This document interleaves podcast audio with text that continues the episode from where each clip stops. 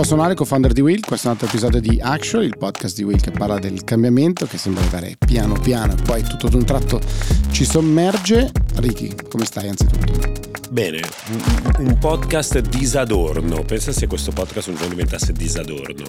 Un giorno magari lo diventerà anche. Intanto di disadorno c'è sicuramente la, non la stanza, ma l'immagine o il frammento, la parte di stanza eh, che è stata inquadrata e che eh, è la fotografia che ritrae Antonio Tajani tra i co-founder di Forza Italia, ministro degli, eh, ministro esteri, degli esteri, governo. già più volte commissario europeo e il tuo idolo. Elon Musk in viaggio a Roma probabilmente andava in giro per, per, per feste, in realtà sua, nel corso della sua tournée europea sta facendo, sta facendo una serie di, di, di, di, incontri istituzionali in giro eh, per l'Europa, ha incontrato anche il ministro Tajani, mm, tu ci hai prontamente girato sul nostro gruppo Whatsapp la foto di questa stanza disadorna in cui effettivamente il ministro lo, lo, lo, lo ha ricevuto, è stato divertente anche poi una serie di momenti più o meno pubblicitari anche via Twitter di alcuni soggetti che dicono Elon, eh, come to the south, where eh, potresti costruire un bellissimo impianto di, eh, di, di, batterie, abbiamo grandi risorse, insomma eh, così è arrivato, è arrivato il guru eh, e anche Paperon de Paperoni in Italia e in tanti hanno provato a, mh, mm, a farsi belli ai suoi occhi, chi ha scelto quella stanza per ospitarlo perché il disadorno, eh, perché in realtà poi il confronto appare abbastanza impietoso rispetto forse a quello che è stato l'incontro più rilevante della settimana di Macron, che l'aveva ricevuto in pompa magna, grandi palazzi, tutti dorati e tutti importanti. Sì, la cosa che a me ha stupito più di tutte in realtà è anche il fatto che oltre diciamo alla parte così, alle immagini, anche che non si è guagliato nulla, cioè quest'uomo è venuto, ha fatto un giro, non ci abbiamo provato neanche a dirgli fai qualcosa qua con noi, va in Francia e sicuramente fa. E è inutile che Riccardo Bassetto, che già sei ospite di questa puntata, fai anche dei gestaci. Cosa volevi dire? Tu dici, sei garantista? No, dici, non, non lo sappiamo, sa. non lo sappiamo. Chiaramente nel tuo altro podcast stamattina Italica hai detto il modo in cui è stata comunicata questa cosa è stato sbagliato, nel senso che è stato comunicato sia da Tajani che dalla Meloni, ah, abbiamo incontrato Elon Musk, abbiamo parlato di, ma diciamo non siamo arrivati a una conclusione. Il precedente ehm, incontro che Elon Musk ha fatto con Macron, invece Macron aveva twittato, ah, siamo pronti ad ospitare eh, le, nuove gigafactory di, eh, di Tesla in Francia, eh, siamo pronti a regolamentare il settore, a dialogare con i pr- principali protagonisti, Quest, il modo in cui è stato comunicato è stato, stato, completamente diverso e fa un po' arrabbiare secondo me perché il, poi alla fine quello che, quello che continuavo a mandarvi nel nostro gruppo Actually erano questi tweet che Elon Musk scrive a favore della Francia, per esempio ne ha scritto uno il, proprio il 3 giugno in cui dice proprio Vive la France e invece quelli eh, relativi all'Italia sono tutti eh, destinati al, al, calo demografico che stiamo, che stiamo, vivendo. E quindi ci sono dei tweet catastrofici di Elon Musk che dicono addirittura l'Italia se non cambia qualcosa finirà per sparire. E, ehm, ovviamente io che sono molto molto appassionato di tech, di innovazione di questi temi, eh, ci, ci, rimanevo un po' male. E ieri quando ho visto che Elon Musk era finalmente in Italia ero felice, il modo in cui poi è stata comunicata questa cosa in realtà ha lasciato un po' a desiderare. Bravo Ricky che sei felice perché Elon Musk è in Italia, basterebbe quello a rendere questa una buona, una buona settimana. No, però quello che dici tu secondo me è emblematico di un discorso vecchio come il mondo o sicuramente come eh, l'Italia degli ultimi 20-30 anni eh, l'assenza no, di una visione industriale, di una visione di politica industriale da parte eh, dei governi. Che cosa si intende con politica industriale? Quell'insieme di politiche volte a, a attrarre investimenti e guidarli nel senso di uno sviluppo a lungo termine eh, dell'industria, dell'industria di un paese. Chiaramente questa è forse una delle doti eh, più forti del presidente francese Macron che ha sempre fatto della sua agenda industriale uno dei cardini eh, dei, propri, dei, propri, delle proprie mandati presidenziali.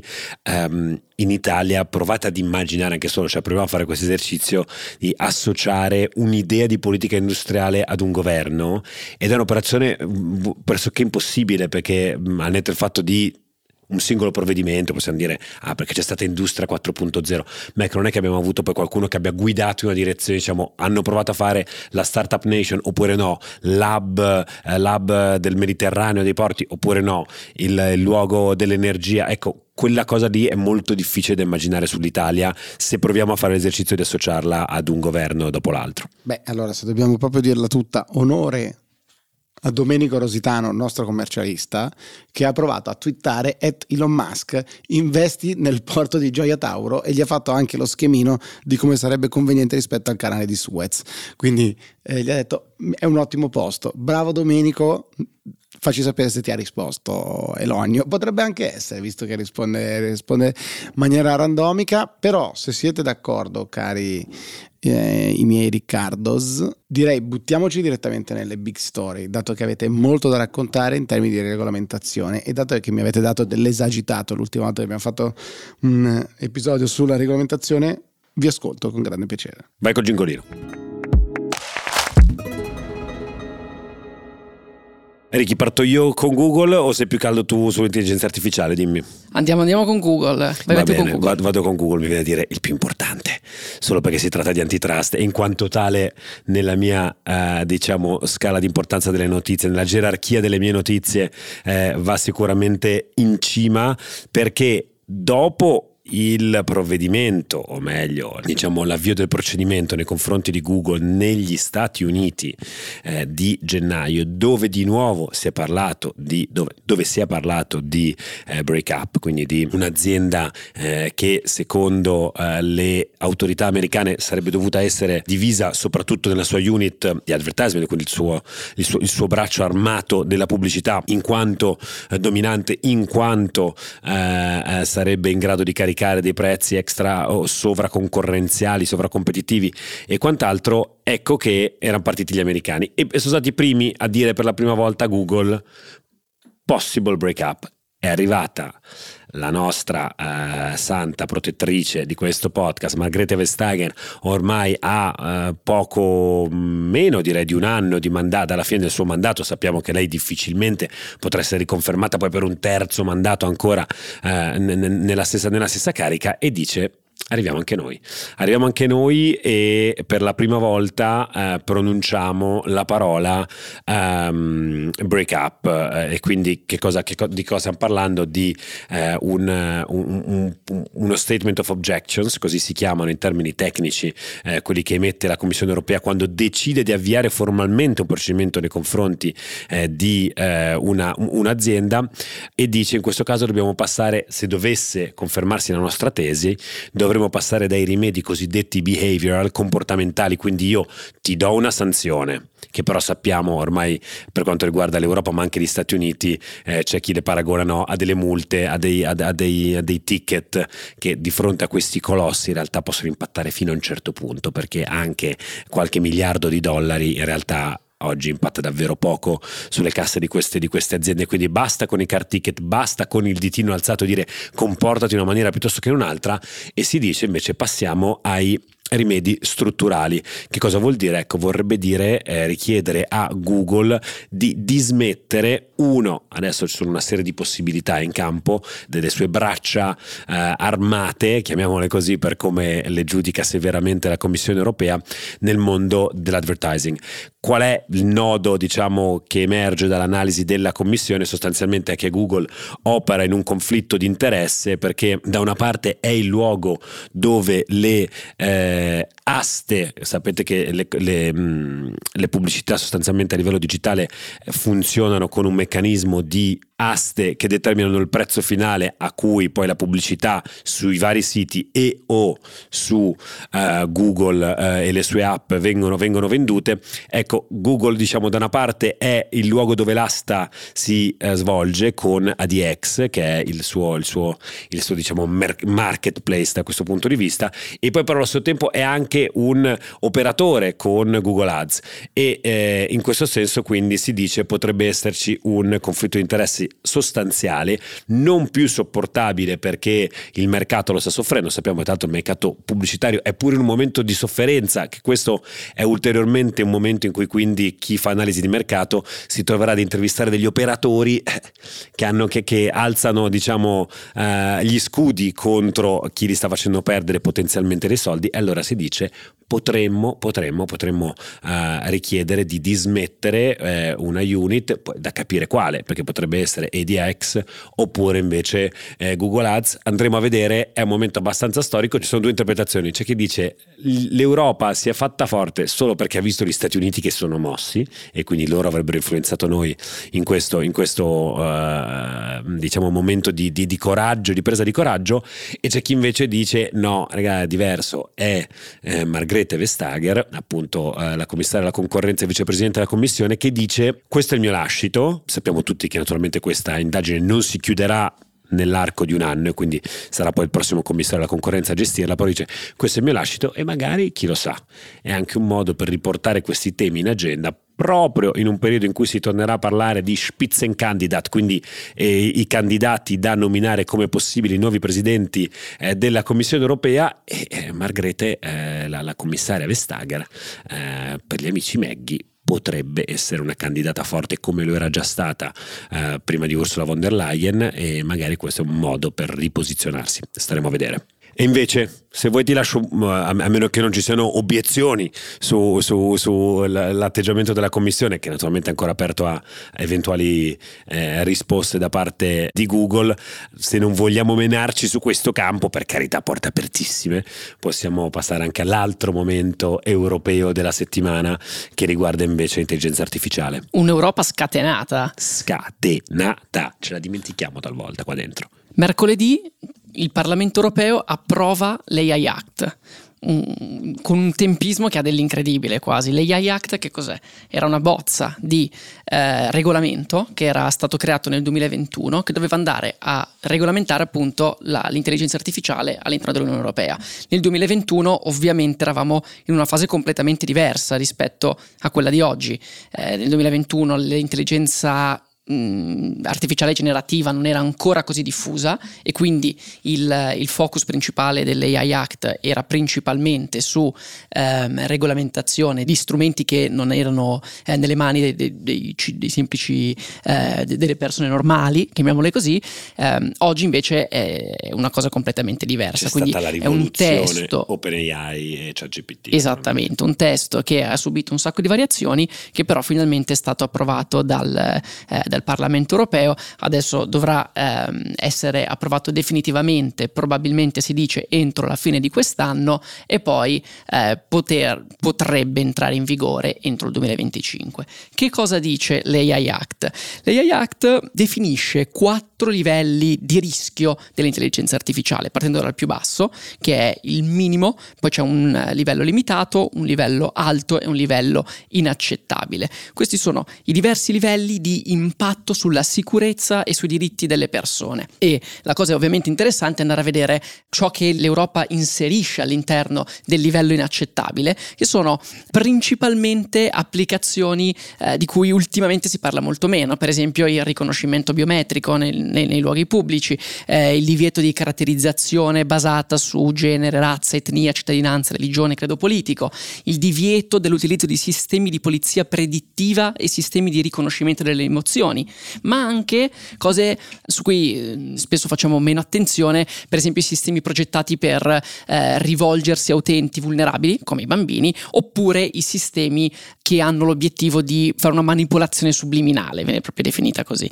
La cosa poi che trovo assolutamente interessante è che all'interno dell'AI Act viene definita un principio di trasparenza per tutti i contenuti che sono eh, creati attraverso intelligenza artificiale, per esempio ChatGPT GPT o Midjourney, quindi che quei contenuti sono stati creati attraverso eh, sistemi artificiali. Come dicevo, testo. Cioè devi mettere l'etichetta, di, n- non puoi passarla come opera del tuo ingegno, ma devi dichiarare che... Esattamente, mm, noi abbiamo un paio complicata. di copertine di, di, di, nostri podcast che sono nate da, da idee creative. Ispirate da. Ispi- eh, Ispirate. Ma, ma, esattamente quello è il punto, cioè nate da idee creative e po- sulle quali poi si è, si è, lavorato e lì sarà difficile distinguere il, l'equilibrio quando è per la maggior parte creato da AI e quando invece semplicemente l'AI ha dato un primo impulso ma poi l'intelligenza umana ci ha costruito intorno. La cosa fondamentale di questa cosa è il tempismo su Actually ne parlate continuamente, negli ulti, nelle ultime settimane continuano a esserci queste lettere dei più grandi eh, pensatori, founder, manager che lavorano all'interno del mondo dell'AI che chiedono una convinta regolamentazione del settore. Qualcuno dice anche fermatevi, c'è anche qualcuno che dice addirittura fermatevi. Beh, era, perché, uscita, era uscita anche quella firmata da Sam Altman e sì, sì, sì, erano, ovviamente erano, Elon Musk. Erano, erano parecchi, fermatevi, stop with that, perché rischiamo di farci male se non eh, diamo vita ad una riflessione collettiva. Poi sono sempre frasi che rimangono un po' lì, cosa, in cosa di concreto possano diciamo, prendere forma questi appelli. Difficile dirlo, forse degli AI Act in giro per il mondo. Esattamente, esattamente. Però sono parole che colpiscono. Il Center for AI Safety, per esempio, nella sua lettera aperta, che era stata firmata da 300 persone, decretava che mitigare il rischio dell'estinzione posto dall'intelligenza artificiale dovrebbe essere una priorità insieme ad altri rischi sociali come le pandemie e le guerre nucleari. Quindi veniva posto allo stesso livello. Eh, d'altra parte c'è Sam Altman che continua a girare per il mondo, eh, incontrando leader europei, leader internazionali, era con Narendra Modi, leader indiano, qualche giorno fa e a tutti ribadisce la necessità di eh, mitigare eh, l'intelligenza artificiale. La cosa che mi ha stupito molto è il discorso che Macron ha fatto al Vivatech un paio di giorni fa, in cui anche lui diceva la Francia è pronta a eh, sostenere le imprese, le start-up legate all'intelligenza artificiale in Francia. Sono sicuro che sia necessaria una regolamentazione del settore, ma non troppa. E la cosa ha fatto molto ridere perché dice non troppa perché altrimenti rischiamo di uccidere il mercato. Allora Nicholas Thompson, eh, che è il CEO di The Atlantic, ha fatto un bel video su LinkedIn, non so se l'avete visto, in cui parlava di come questo è un defining moment per il settore, perché in base a come i governi, i, l'Europa, le, gli Stati Uniti si muoveranno nei confronti dell'intelligenza artificiale, decreterà il futuro del mondo. Decreterà se sopravviveranno sistemi di AI aperti a tutti, se invece sistemi di AI diventeranno sistemi autonomi, indipendenti, ogni azienda avrà il proprio.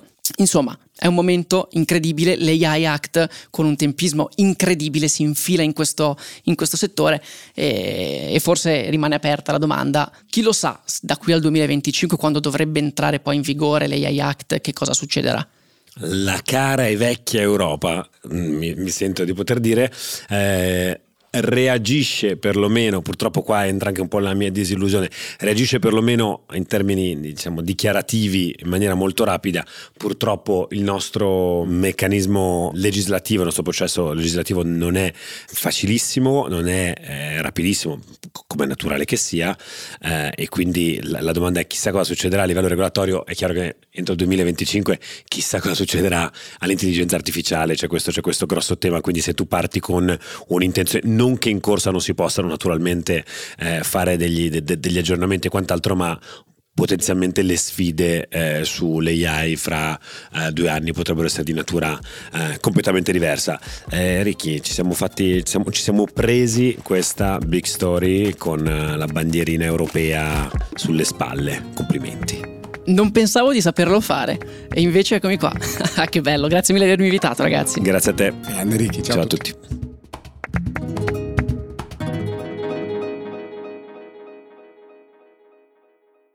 Il mondo non è mai stato così veloce, complesso e in crisi. Le storie da raccontare sono tante e serve chiarezza. Io sono Silvia Boccardi di Will e insieme a Francesco Rocchetti, segretario generale dell'ISPI, racconto la geopolitica nel nostro podcast Globally. Attraverso le voci di giornalisti ed esperti, tutte le settimane cerchiamo di dare gli strumenti per analizzare e orientarsi tra scenari internazionali in continuo mutamento. Ci trovi su tutte le piattaforme di podcast e al link in descrizione.